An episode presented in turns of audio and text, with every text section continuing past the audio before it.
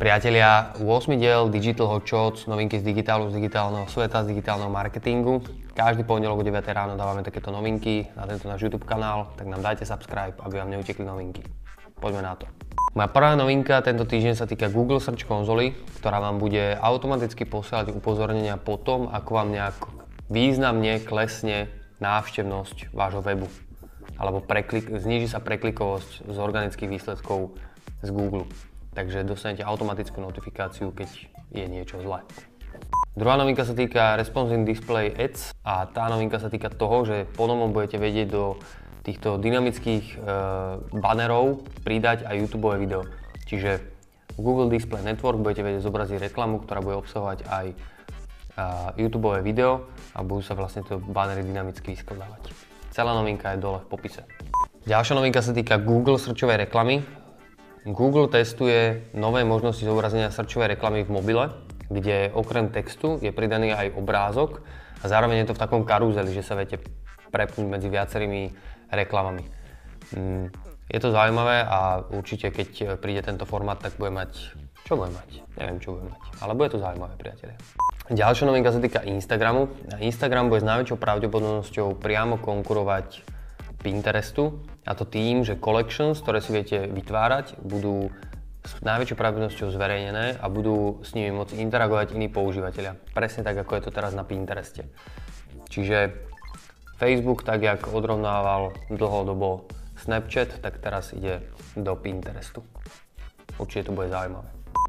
Samozrejme, že aj tento týždeň máme dokonca dve novinky z Marketeris. Prvá novinka je, že Digital Pie, čo je digitálne ocenenie na Slovensku, má už svoje shortlisty, ktoré sú zverejnené, takže si to viete sa prekliknúť na tie shortlisty dole z popisu. A druhá novinka je, uh, Hootsuite vydali takú globálnu správu o digitále v roku 2019, ktoré zahrnuli aj Slovensko. Čiže keď si chcete pozrieť celý, celý ten report a stiahnuť si to pdf tak dole je to nalinkované v popise. Ďalšia novinka sa týka Instagramu. Instagram testuje taký batón, cez ktorý si budete vedieť vypnúť všetky notifikácie. Čiže keď máte obdobie, že cestujete po New Yorku a dávate strašne veľa postov a chodí vám strašne veľa notifikácií, tak si tam budete vedieť, že pause all a nebudú vám chodiť notifikácie. Facebook testuje oddelený priečinok pre biznis správy v rámci Messengeru. Čiže keď vám budú chodiť nejaké biznisové správy, tak v rámci Messengeru to uvidíte v oddelenom priečinku. Celá novinka je dole nalinkovaná v popise. Google rozširuje uh, svoje call-only reklamy o viacej textu, čiže teraz budete môcť pridať oveľa viacej textu, ako bolo možné v rámci uh, searchových reklám, ktoré boli call-only. Ďalšia novinka sa týka Google toolov, ktoré vám monitorujú rýchlosť vášho webu. Google ich zase vylepšuje, a, alebo opäť vylepšuje. A ponovom budete vedieť si porovnať aj, aká bola rýchla vaša stránka pred nejakým obdobím. Zároveň e, vás budú tieto túly porovnávať s nejakými benchmarkami a budete si vedieť rozdeliť rýchlosť stránky celkovo celej stránky alebo nejakých konkrétnych podstranok, takže budete mať aj nejaké detailnejšie reporty k dispozícii. Veľmi rýchla novinka, TikTok bol stiahnutý 1 miliardou používateľov, čiže také už trošku relevantné číslo.